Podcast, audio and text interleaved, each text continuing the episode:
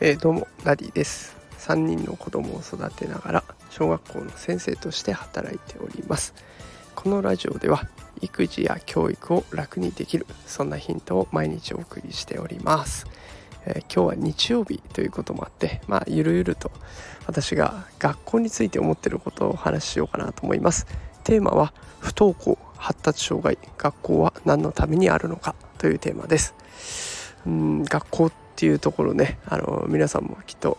通ってきたんじゃないかなと思いますが学校っていう場所はみんなで同じことを同じようにやるっていうことをね求められる求められることが本当に多くあります。でそれが私はねすごく嫌で不登校になりました。小学校の頃は学校にあんまり行ってません。で学校が嫌いになったりね辛くなったりしてる子今もいっぱいいます。でその原因の一つにこの不自由さがあるんじゃないでしょうか。で、えっと、ノートをねいろいろ読んでいってタムハハさんと読むんでしょうかね、えっと、不登校は大事な選択という素敵な、えノートを書かれていらっしゃる方がいました。あの私のノートのリンクを放送欄に貼っておきますのでもしよかったら覗いてみてください。でこのノートを読んでね一番響いたのは自分の人生は自分でデザインしようよっていうことが書かれてたんですよ。で最後ねかっこよくね各自生きる以上って締めてあるんですね。すごくいいなと思って。もう学校が嫌いだったら行かなくてもいいし、ま、仕事がね我々大人は嫌だったら転職したっていい。そんな時代になってきました。リモートワークで仕事できたりリモートで授業を受けられたりとか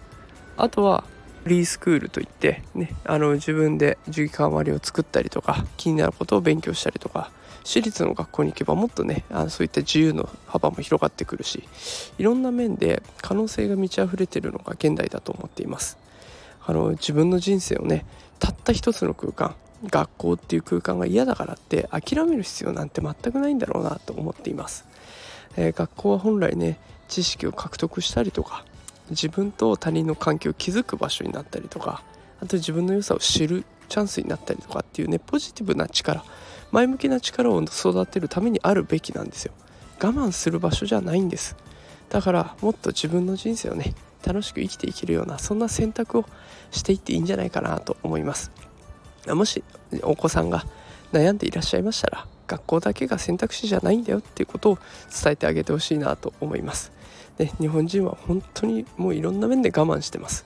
子育てするにも我慢が必要働くにも我慢。で子供たちもね学校で我慢してたって言ったらもうみんな我慢してパンクしちゃいます。だから是非ね人生を楽しむそんな視点で毎日過ごしていってもいいんじゃないでしょうか。ということで今日は、